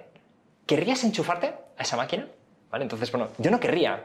Entonces, eso me indica que no solo el bienestar es lo que valoro, ¿no? También valoro, yo por ejemplo, valoro la idea de pensar que mi experiencia es real, ¿no? Que no está manipulada. Entonces, oye, puede que sea una ilusión, puede que no, pero los humanos valoramos diferentes cosas. Entonces, oye, eh, estás comparando vidas con ingresos, pero es que a lo mejor, por ejemplo, los ingresos a largo plazo pueden transformar un país. Y cuando lo expando esto la línea durante 100 años, tiene mucho más impacto la parte económica que acaba salvando muchas más vidas, ¿no? Entonces, me parece un buen contraargumento. Y de hecho, me interesa, yo, yo por ejemplo, pienso que el crecimiento económico es esencial. Pero como donante individual no tengo una palanca para decir, oye, voy a invertir en dar más crecimiento ahora mismo a República Democrática del Congo. Pues no puedo. Y en cambio puedo actuar aquí, ¿no? Hay un argumento que también hay gente a la que... Este no es en contra, ¿vale? Pero a mí, me, a mí este argumento me convence y es... Vale, tenemos muchas generaciones de gente, pero hay una que está viva hoy. Yo puedo centrarme en actuar hoy o en cosas un poco más de largo plazo, cambio social, ¿no? transformar el sistema, ese tipo de cosas. Pero mientras yo hago eso va a seguir muriendo gente. ¿Vale? A los del futuro puedo ayudarles yo, o la siguiente generación, o la siguiente. Pero a los de ahora, o sea, cada drama de niños que están muriendo hoy, o ayudamos nosotros, o ninguna generación futura va a poder hacer nada, ¿no? Entonces, yo sí siento una obligación especial hacia la gente que vive hoy y cuya vida está amenazada hoy, ¿no? Entonces, pudiendo actuar de forma tan efectiva sobre esa gente, eh, yo quiero hacerlo, desde luego, me siento movido a hacerlo. Oye, en el impacto global, tal vez si transformas el sistema podríamos tener más impacto, puede ser. Pero también lo cierto es que no sabemos transformar sistemas, ¿vale? La complejidad no supera. Cuando la gente intenta revoluciones, han acabado en pobreza, en miseria y baños de sangre, ¿no? Entonces, eh, al final es, oye, eh, de nuevo, es que las cosas no son, no son exclusivas, ¿no? Para mí sería interesante tener gente pensando en ¿Cuál sería el sistema ideal? Oye, ¿podemos mejorar el capitalismo de alguna forma? Pues, eh, que haya gente investigándolo me parece perfecto, ¿no? No son incompatibles. Pero para el donante que quiere tener impacto hoy, creo que es interesante ir a aquello para lo que tenemos buenos datos. Por poner un impasse en la entrevista, ¿Sí? Llevamos casi una hora grabando. ¿Vale? ¿Cuántos niños han muerto aproximadamente desde que hemos empezado a grabar? Vale, pues mira, solamente malaria es un niño cada 70 segundos. O sea, aproximadamente, vamos a decir, 50 o 50 y algo. Eh, estaríamos en 3.500 segundos, ¿no? Eh, una hora es 3.600, sí. Pues unos 50 niños han muerto de malaria según hablábamos. ¿vale? Otra forma de mirarlo es como si todos los días se estrellaran dos jumbos llenos de niños. ¿vale? O sea, imagínate el escenario de se ha estrellado un jumbo lleno de 500 niños, ¿vale? Y dirás, hostia, noticias, tal. No, pero por la tarde otro. Y, y, al día siguiente otro y otro. O sea, la movilización de recursos que tendríamos ante esa situación sería, o sea, no habría límites. Es, ¿qué hay que hacer para parar esto? Todo. Pero como es un goteo, es lento y es lejos, está pasando haciendo muy poco. O sea, ¿vale? Porque, de nuevo, es que el coste de salvar estas vidas es muy pequeño, ¿no? Entonces, las cifras son enormes. Mm, yo creo que, de nuevo, hacernos buenas preguntas, ¿no? Conocer nuestros sesgos. Creo que siempre que vemos las cifras debemos pensar qué hay detrás de ellas, ¿no? Entonces, estos ejemplos, el jumbo que se estrella, ¿vale? O sea, pararnos a imaginarlo nos ayuda mucho más a acercarnos a la tragedia real de que muera un niño antes de cumplir los cinco años, ¿no? Que es algo que en España casi hemos, eh, casi hemos erradicado, ¿no? Y, y cuando ocurre es, un, es una desgracia, ¿no? Una verdadera desgracia. Pues mm, creo que deberíamos considerar intolerable que, que esto ocurra. Pero lo que pasa es que a veces intolerable es una palabra. Yo digo que la indignación es de las cosas más improductivas que hay, ¿no? Porque, o sea, transmites mucha indignación y no haces nada. Entonces, a mí la indignación sin acción me aporta muy poco, ¿no? Entonces yo creo que si consideramos que esto es intolerable, pues eh, hagamos algo. Y, y, el tema es que podemos hacer cosas muy efectivas. Y cada uno puede aportar según su capacidad. Antes lo decíamos, ¿no? Oye, el de 800 a lo mejor no tiene que aportar, ya tiene suficientes problemas. Pero el de 6.000 al mes puede perfectamente mucho más de lo que está haciendo sin que su vida se vea afectada de forma significativa, además, ¿no? Por cambiar un poco el tema, o sea, podríamos estar aquí horas, ¿eh? pero sí, sí. me interesa mucho la parte de racionalidad. ¿Vale? Que, te, que hablas mucho de ella. ¿Cómo, cómo la... El otro día me dijiste detectar argumentos buenos y argumentos malos. Sí. ¿Cómo has aprendido a hacer eso? O sea, yo creo que dedicándole tiempo, esto creo que esto tiene que ver con el, el parar a pensar, ¿vale? Yo creo que, mm. o sea, nosotros, los humanos, digamos, como resorte de supervivencia, recurrimos al hábito, o sea, nos mueven los hábitos. Y, y son, son, muy efectivos, ¿no? Porque en el fondo nos evitan tener que tomar decisiones complicadas cada vez, ¿no? Pero cuando un tema es importante, creo que pasar tiempo analizando los argumentos y sus componentes es esencial, ¿no? Y, y creo que a mí ayuda efectiva me ha venido muy bien, porque como emprendedor estaba siempre en una vorágine de la decisión inmediata. ¿Vale? Pa, pa, pa, pa, pa. Lo tienes que hacer. Y en el fondo es bueno, es bueno perder el miedo a la decisión porque tienes que tomarla y no tomar una decisión, en el fondo estar tomando otra que es decir que el status quo es mejor que, lo, que, que el otro escenario, ¿vale? Eso es algo de lo que la gente normalmente es poco consciente, ¿no? Eso tiene mucho que ver con el riesgo, por ejemplo.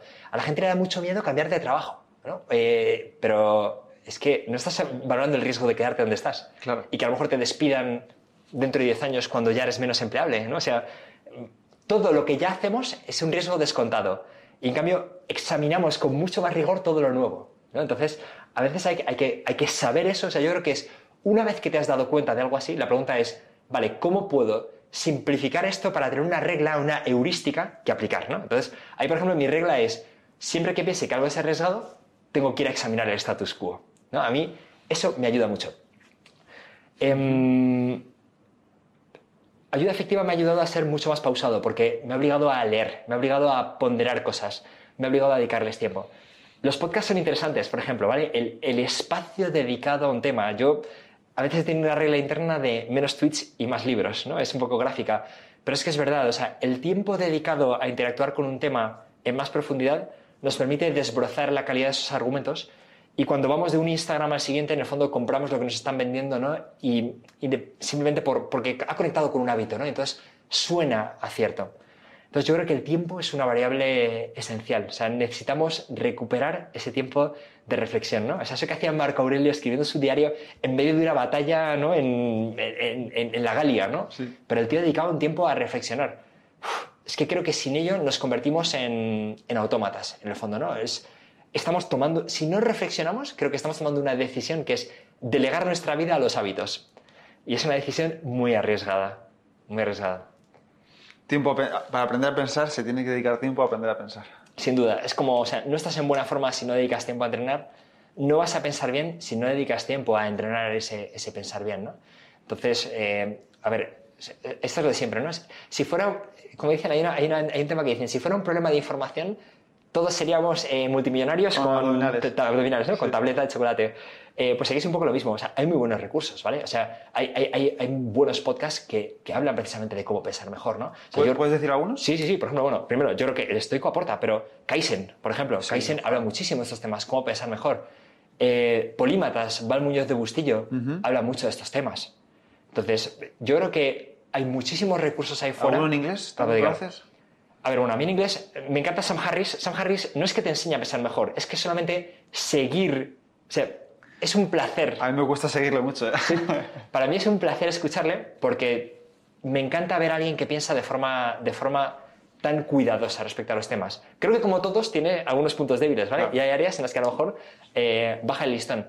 Pero a, mí Sam Harris me ha aportado mucho y Julia Galeff, eh, Rationally ah, Speaking. Sé quién es, sí. Tiene un libro que es eh, The Scout Mindset, que también es muy bueno, muy bueno para estos temas. Farnham Street también, ¿no? Farnham Street es bueno, exacto. Sí, sí, sí, justo. Entonces, yo creo que cualquiera que, que tenga interés en estos temas es fácil adentrarse. Hoy en día la, barrera de entrada está baja para adentrarse en ello. Voy a poner a prueba lo que me acabas de decir a ver. con un argumento. Venga. Yo, yo para preparar esa entrevista, ¿qué preguntas te hacía? Te, entrevistó hace poco Marcos Vázquez, Cine Revolucionario, que es una entrevista que recomiendo escuchar a la gente porque es muy buena. Un podcast muy bueno en general también. Sí. Y me he ido a los comentarios que les pusieron en iVoox para ver eh, qué criticaban del podcast. Genial. ¿Vale? Y una de las críticas que más vi era, todo esto de la vida efectiva está muy bien, tal, eh, el impacto, maximizar, tal, pero yo creo que por lo que habría que empezar en todos estos países es por la corrupción, por los gobiernos, porque en realidad no hay interés en acabar con el hambre. Em, ¿Cómo rebates este argumento? Vale. Eh, es, un buen argumento. Eh, en primer lugar, o sea, creo que cuando algo ocurre unas cuantas veces es porque hay algo, ¿vale? Lo que pasa es que a veces hay algo que no está examinado del todo, que es lo que nos suele pasar, ¿no? ¿Influye la calidad de las instituciones y la corrupción? Por supuesto, muchísimo, ¿vale? Eh, ¿Mejorarían muchísimo estos países si resulta que hubiera una jornada de políticos y gobernadores en los que la tónica fuera la honestidad. Vale, yo tengo una palanca para cambiar eso. Porque una, otra de mis resortes automáticos es, si un argumento me lleva a la inacción, sospecho. ¿Vale? Entonces, imagínate que yo digo, oye, sí, sé que hay pobreza y mueren niños, pero el problema es la política. Yo no puedo hacer nada con la política, no tengo que hacer nada, me voy. ¿Vale? Es que esa es la consecuencia de ese argumento, ¿vale? Hay que examinar esas consecuencias. Entonces, para mí es, oye, el argumento tiene valor, sin duda, hay un problemón, ¿vale?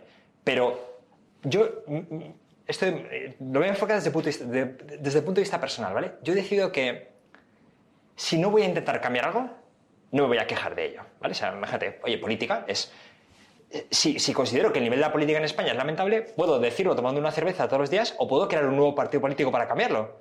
O sacar una iniciativa legislativa que cambie la financiación de los partidos. Pero si no lo voy a hacer, no me voy a quejar, ¿vale? Entonces, eh, aquí ocurre un poco algo parecido. Oye, tú, oye, entiendo que el problema, estoy de acuerdo, el problema es gravísimo, ¿qué estás haciendo para cambiarlo? Y me vas a decir que nada en la corrupción en la política. Entonces, eh, perfecto, yo te compro el argumento de que eso es muy importante. Entonces, o montamos un nuevo proyecto sin ánimo de lucro para transformar eso y vemos que es más efectivo y le metemos todas nuestras horas y lo financiamos y tal y cual, o si no, hagamos otra cosa, pero vamos a dejar que la gente siga muriendo. Entonces, a día de hoy, no tenemos buenas herramientas como donantes individuales para influir en la política de un país de África subsahariana. Pero tenemos una herramienta increíblemente efectiva para, sin pasar por esos políticos, ayudar directamente a la gente que está muriendo. O sea, podemos incluso dar dinero a la gente en pobreza extrema, que es algo que tiene una evidencia de efectividad enorme. Entonces podemos evitar que mueran sus niños, podemos eh, darles dinero si queremos, podemos permitir que su desarrollo cognitivo sea adecuado. Entonces, incluso si pensamos que ellos son los que tienen que resolver sus problemas, el paso uno es que no mueran de pequeños que se puede invertir más en la educación de cada niño, que es lo que ocurre cuando, cuando dejan de morir, las mujeres tienen menos hijos e invierten más como familia en cada uno de ellos, y que tengan un desarrollo cognitivo adecuado para poder resolver los problemas. Entonces, el argumento eh, tiene valor, sí, sí, hay un problema muy grande, pero si no vamos a resolverlo, resolvamos los que sí tienen un impacto enorme hoy y que indirectamente es que van a ayudar también. No te voy a ayudar a salvar vidas porque hay corrupción en Sierra Leone. Exacto, es que eh, eh, eh, en el fondo esa es la respuesta, esa es la respuesta. Claro. ¿Cómo te ayuda la meditación? Me interesa mucho porque me lo dijiste el otro día, lo has Sí. dicho hoy también. Muchísimo. ¿Cómo mí- meditas? Eh, ¿Tienes un hábito diario? Sí, si tengo hábito diario, o sea, aquí he ido cambiando mucho, ¿vale? ¿Quieres que te cuente un poco así desde el principio o...? Sí, sí, todo. Vale. Lo que quieras. Desde el principio. Emprendedor a los 25 años, eh, con gran pasión y relativamente iluso, ¿no? Respecto a lo que es montar algo, ¿no? Venga, vamos. Había visto, me había leído tres o cuatro libros de startups épicas y demás, ¿no? Los que duermen en la oficina, en el saco de dormir. El garaje. Jóvenes, tal cual. Nos metimos unas palizas a trabajar brutales, brutales, a costa de salud, con un estrés tremendo. Y en aquella época yo pensaba que el estrés era algo inevitable. ¿no? Entonces, oye, tú te estresas y luego ya ves si puedes hacer algo para mejorar, ¿no? A ver si cansándote, corriendo más, se te quita el estrés, ¿vale? Y al final llegué a la conclusión de que, de que no se quitaba el estrés, ¿vale? Porque no estaba atacando la raíz. Y podía luego sentirme mejor, evidentemente mejor estar más sano que menos, pero el estrés, que en el fondo es algo que está ocurriendo en tu mente, no lo estaba atacando con el ejercicio. Tuve una experiencia, me metí en yoga para probar una temporada, eh, hacía meditación aquella profesora, y tuve una experiencia muy peculiar de paz absoluta que no se repitió, ¿vale? Y esto quedó un poco en el olvido porque a base de otras herramientas más filosóficas, más de cambiar la narrativa, conseguí estar mejor, ¿vale? Pero llegó un momento de nuevo en que, a pesar de tener una narrativa más productiva y más útil, que es lo que eh, el, el aporta muchas herramientas para esto, por ejemplo, había algo de base que, que, que me estaba generando sufrimiento. Y oyendo podcasts y demás veía que gente absolutamente escéptica meditaba. Dije, oye, esto no puede ser algo woo-woo New Age cuando esta gente dice que les aporta. Y empecé a probar. Me cogí una app y empecé a probar. Y muy pronto ¿Qué app cogiste, te acuerdas? empecé con Calm. Una se llama Calm. Sí, yo también la utilizo. Mi elección fue solamente que me gustaba la voz, mucho más que en Headspace, que era un poquito Sí. más tal. Y muy pronto, te diría, en un mes, de repente noté que solamente el haber creado distancia con los pensamientos, ¿no? O sea, el darte cuenta de que tú no eres los pensamientos, sino que el pensamiento es algo que aparece y que puedes o contraer tu atención en torno a ese pensamiento, así, ¿vale? Con este gesto de tensión, o relajar, observarlo y ver cómo pasa. O sea, tú puedes decidir hasta qué punto lo llevas o cuánto lo repites, qué eco le das. Me daba un superpoder. Cuando notaba un pensamiento de cuántas cosas tengo, tal, tal, tal, tal. Ah, allí estás. Era capaz de verlo, hacer este gesto de te he pillado y me daba un superpoder. Y comprobé que podía no estresarme. Entonces, eso ya, solamente eso, o sea, solamente llegar a ese punto es algo que te cambia la vida. Para mí fue así pero tenía mucha curiosidad. Entonces, seguí investigando eh, y probé diferentes cosas y demás. Hubo un momento en que vi que, que estaba en un popurrí de mezclas en que, en que no llegaba a entender niveles un poco distintos ¿no? de, de lo que podía aportar la meditación, de los que veía que hablaba gente a la que respetaba, ¿no? gente racional y escéptica. Entonces, al final, hice una cosa, que esto, es- esto es muy pablesco, muy, que es buscar una gente que es un monasterio zen en Ottawa y que tiene un programa a distancia. ¿Vale? Entonces dije, venga, voy a intentar seguir una metodología. Entonces, ahora medito media hora todos los días y la base de mi meditación ahora mismo es abrir la atención. ¿Vale? En el fondo, gran parte de lo que. Gran parte de nuestros hábitos son atención de contracción. Eh, me viene un pensamiento y se convierte en mi todo. ¿Vale? Eh, la gente muy escéptica dice, ya, pero es que los problemas meditando. eh, joder, yo sigo teniendo problemas. Y digo, sí, sí. Yo entiendo que tú puedes tener problemas, pero a la vez que tienes problemas, hay muchas más cosas que van bien, ¿vale? O ahora mismo estás sentado, eh, ¿notas que estás sentado en la silla? No- Bueno, pues ni lo notaba. Eh, estás respirando y respiras bien y no hay un problema, no estás enfermo. O sea, la realidad nunca es lo que pensamos. Tendemos a contraer toda nuestra atención sobre un aspecto increíblemente limitado de la realidad. Entonces, en el fondo yo lo que entreno es abrir mi atención a la totalidad de la experiencia. Y en esta experiencia aparecen pensamientos, aparecen diferentes cosas, pero son solo cosas que aparecen en esa experiencia junto a muchas más. Entonces, para mí, hoy en día, poder abrir la atención y mantener una atención lo más abierta posible es un superpoder. Y cambia de formas un poco ya mucho más difíciles de transmitir y explicar la- la- lo que para ti es la realidad, ¿no? diría. ¿Lo haces todos los días ahora o Luego todos los días, ¿eh? yo hago media hora todos los días. Pase lo que pase, eh, todos los días. por la mañana, por la tarde? En general por la mañana, pero no me obsesiono. Si por lo que sea no puede ser por la mañana, pues será por la tarde. Tú tienes tres hijos, ¿no? Sí. Em, ¿Y cómo meditas con tus hijos? Es decir, eh, yo tengo una niña de cuatro meses. Sí. Antes de tener la niña de cuatro meses, todos los días por la mañana, de Sí. siete y media a ocho y media, meditaba una hora. ¿Vale? de mi diario, mis cosas y tal, y ahora ya es como a veces cinco minutos en el baño. Eh, puede ocurrir, puede ocurrir. O sea, a ver, yo hay, o sea, unas cosas que puedes convertir en sagradas, muy poquitas, y otras simplemente dejar que caigan o no, ¿no? Entonces, yo la meditación lo he convertido en mi cosa sagrada, ¿vale? Y ahora, con mis hijos mayores, estoy, intentando ampliar, ¿vale? Ahora, ahora, tengo un checklist de que me dé, el, sol, hacer algo de ejercicio, pero listón cero, o sea, al final, el listón cero para mí es una herramienta muy útil porque implica solamente hacer algo. Si hubiera hecho cinco flexiones, estaría marcado. Pero una vez que me pongo, hago mucho más. Funciona como truco mental. ¿no? Eh, entonces, eh, eh, sol, ejercicio y meditación estoy intentando que sean sagrados. Y no todos los días lo consigo, ¿vale? Que los tres lo sean. Pero la aspiración creo que solo ya de por sí aporta, ¿no? Entonces, es, es complejo, es complicado. Las épocas, sobre todo los niños pequeñitos, los primeros años, son las épocas, yo creo que más duras para la pareja y más duras individualmente porque hay una, o sea, claramente un deterioro físico, la tendencia es al deterioro físico. Y además, como es un bucle, bucle ya sabes, ¿no? Si duermes peor, luego te apetece más la bolsa de, de, Doritos, ¿no? Y este tipo de cosas. Entonces, hay un cierto deterioro, es difícil, a veces hay que aguantar el tirón y posiblemente vas a tener que renunciar, a veces puedes tener que renunciar incluso a lo sagrado porque al final el más sagrado es tu hija, ¿no? Claro. Una cosa que sí comentamos que a mí me ayudó mucho después de generarme mucho estrés es lo de separar, intentar separar tiempo, o sea, como sea, separar este es el tiempo en el que estoy al 100% con mi hija y ese es el tiempo en que estoy trabajando o en el que estoy meditando o en el que estoy... Pero intentar encajarlos de mala manera sobre la marcha crea muchísima tensión. Yo creo que hace falta ayuda, hace falta turnos. Si los turnos los llevas al extremo con tu pareja también es terrible porque acabas viviendo vidas paralelas. Entonces, hay como pequeñas herramientas, pero hay que encontrar ahí qué es lo que funciona en cada caso. Es complicado. Totalmente, estamos en eso también, llevamos cuatro meses apenas con la niña y, lo voy encontrando, también aprendiendo a renunciar a cosas, que es muy difícil. Sí, sí, sí, desde luego, pero vamos, claramente aceptación de la realidad tal y como es. Gente que otra. Es, imprescindible. Una, antes de pasar a las preguntas rápidas, ¿un hábito que te ha ayudado a lo largo de tu vida mucho o, te ayuda especialmente ahora o con ayuda efectiva?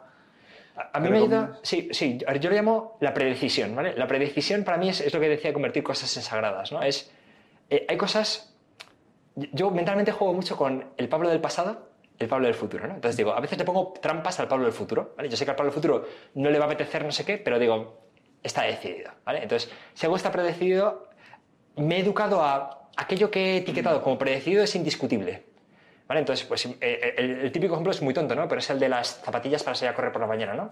Es si, quieres hacer ejercicio no puedes decidir cada día si lo vas a hacer, ¿no? O sea, tiene que estar predecidido. Entonces, lo predecidido es incuestionable porque lo decidió el Pablo del pasado en un momento emocional mejor que el tuyo de ahora. Entonces, en el fondo, intento confiar en las decisiones tomadas en los momentos de calma y cuestionar mucho más aquellas en las que noto una emoción fuerte en el mm. momento. Entonces, ese hábito me ha ayudado muchísimo.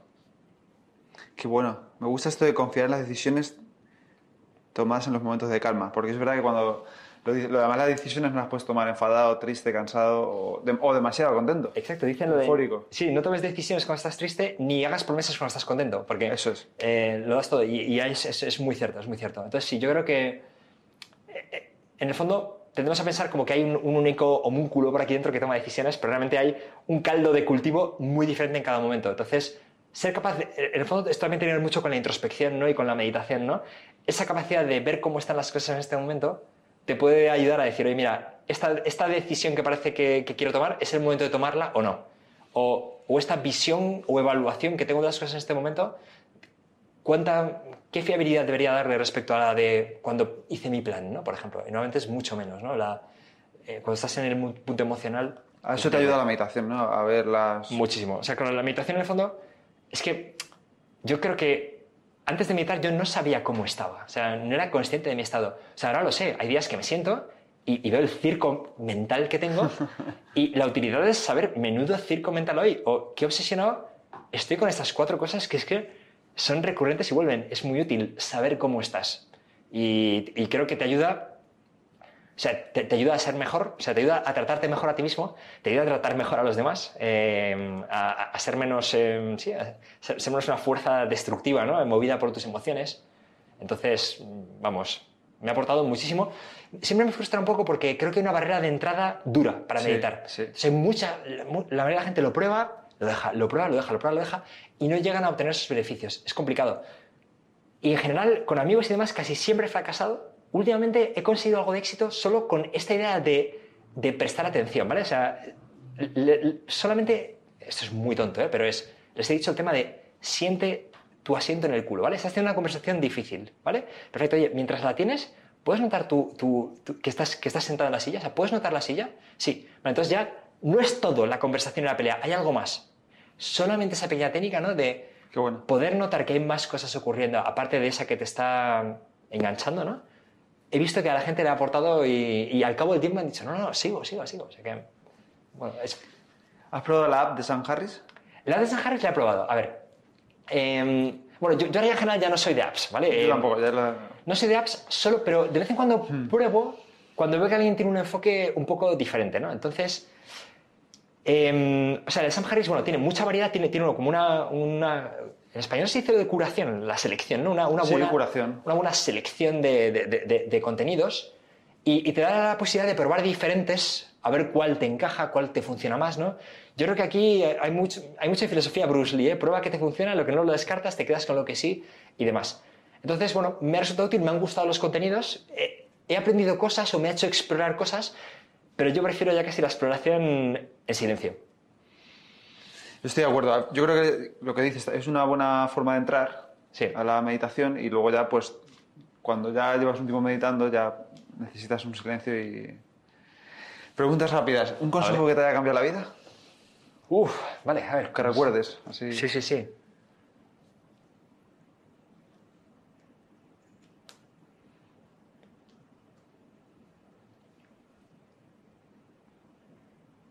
Ay, pues, o sea, me estás dejando... No la tenía hasta pensada esa, no es rápida, no es rápida. No pasa nada. Pero- No hay prisa. O sea, voy a girar y no te voy a responder, pero te voy a responder algo relacionado, ¿vale? Que es... em, o sea, yo lo que hago mucho es buscar comportamientos que imitar, ¿no? En el fondo es esto que te decía, no admirar a la persona, admirar el comportamiento. Entonces, he, he imitado muchos comportamientos, ¿vale? Pues, por ejemplo, tengo un primo que entraba en la oficina de Google, él trabajaba allí, y saludaba a todo el mundo. Las personas de recepción, las personas que estaban cocinando, la persona que estaba limpiando, o sea, es cada persona que me cruza, ¿vale? Voy a saludarla. Hábito para imitar, y me ha hecho mejor persona. Eh, por ejemplo, ahora, ahora en el patronato tengo a François Derbe, ¿vale? Es un tío muy calmado, muy estoico. He aprendido muchas cosas de él respecto a formas de pensar, ¿no? Eh, él dice no con una gran facilidad, por ejemplo, ¿no? Y, y he aprendido de él. Entonces, te diría que a veces no es tanto el consejo, no recuerdo esa frase que me cambió la vida, pero recuerdo muchos comportamientos que he imitado y que creo que me han ayudado a ser una, una mejor versión de mí mismo. Qué bueno. ¿Cómo dice que no él? ¿Has detectado alguna forma de que lo haga? Porque es una cosa Pues, que cuesta, ¿eh? pues te diría que, que rápido y con claridad. O sea, en el fondo, creo que cuando nos cuesta decir no, de nuevo es porque no nos hemos parado a examinar las cosas, ¿vale? Eh, a mí que me ha ayudado a, a decir no, y bueno, viendo a François, ¿cuál es mi situación actual? ¿Tengo horas libres y muchas cosas más que podría hacer? No. O sea, lo cierto es que tengo todas mis horas llenas y continuamente estoy sacrificando cosas. Y continuamente sé que estoy quedando mal con X personas porque la demanda supera mi capacidad. Entonces, ¿tiene sentido comprometerme a algo más en ese sentido? ¿En, en esta situación? No. Entonces, por defecto, debo decir no. Que, entonces, yo he, oído a, yo he oído a François decir, no, lo siento, no tengo ancho de banda. ¿Vale? Y, y es que es perfectamente comprensible. Entonces, en el fondo creo que si has reflexionado respecto a esta situación, te, te da una regla, ¿no? En el fondo es una... de nuevo, el tener una regla fácil de la que tirar. Pero creo que eso solo viene de la reflexión. Claro. Creo que si tú cada vez decides, no vas a decidir bien. Porque la emoción de ese momento, ¿cuál va a ser? El ego, quieres agradar, este tipo de cosas. Eso es lo que te va a llevar a decir sí o no. Si en el fondo tú has reflexionado previamente, dices, oye, no, voy a decir no porque mis horas están llenas. Es un argumento mucho más sólido que cómo te sientes en ese momento sobre el proyecto, si te apetece, si suena bien o no, ¿no? Entonces, por ahí van las cosas. Naval tiene una, una heurística que él dice, si te cuesta decidir, la respuesta es no. Sí, sí. Eh, hay otro que se llama Derek Sivers. Sí, me gusta Derek Sivers dice hell yeah or no. Dice, O es, Claro. o es hell yes, claro que sí, o no. Y, y también, por ejemplo, sí, el tema de los compromisos a largo plazo, ¿no? Eh, oye, el evento en mayo del año que viene es mucho mejor decir no, porque no sabes cómo vas a estar en mayo del año Claro. que viene. Ahora todo está despejado, pero puede que te venga fatal en mayo del año que viene, ¿no? Entonces, tampoco puedes comprometerte a cosas muy lejos en el tiempo. ¿Dos o tres libros que recomiendes? Vale, aquí siempre me necesito pensar en temáticas, ¿vale? Para, para Vale. recomendarlos. Pero mira, mira, este no lo suelo decir, pero literatura, ¿vale? Las uvas de la ira. ¿Vale? Las uvas de la ira es un librazo brutal. Me lo leí hace muchísimos años, pero me sigo acordando. De la Gran Depresión en Estados Unidos, gente que solo podía comer harina frita, ¿vale? Por ejemplo, ¿no? Y yendo de una, de una plantación a otra. Pues bueno, e-, ese es un librazo.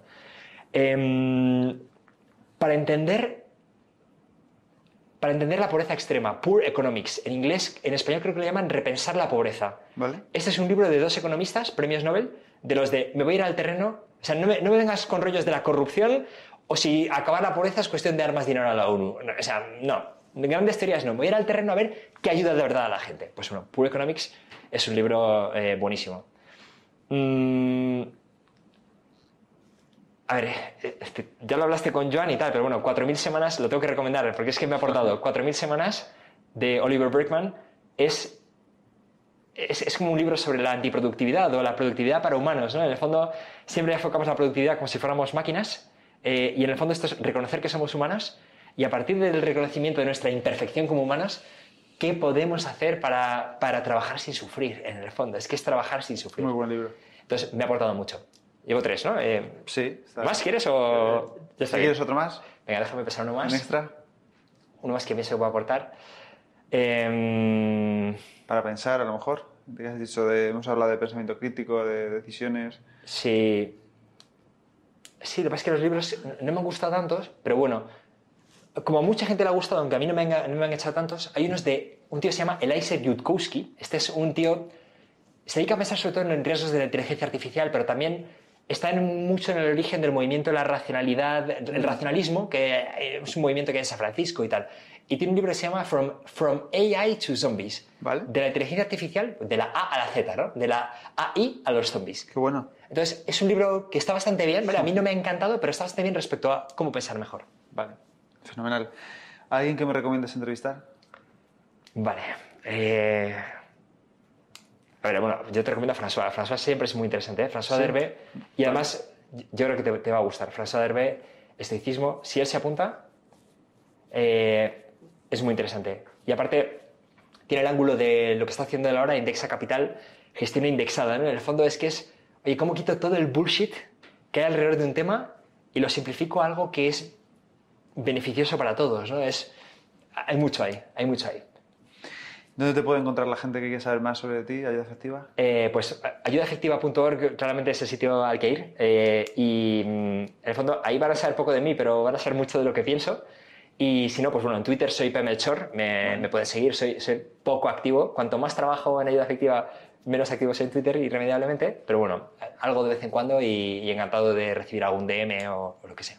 Fenomenal. Bueno, y, mi equipo de ayuda efectiva, si puedes explicar un poco qué es esto de los equipos y... Esto es lo más importante de todo, Pepe. Eh, bueno, Pepe, eh, antes de que nos conociéramos, ya creó un equipo de donación en ayuda efectiva. Está en ayudaefectiva.org barra el estoico. Entonces, ¿qué es el equipo de donación? Pues es una forma de donar juntos. ¿vale? Ya hemos dicho que estos tratamientos increíblemente efectivos son súper baratos y si nos juntamos 100 personas para hacerlos, resulta que el impacto que podemos sumar es enorme.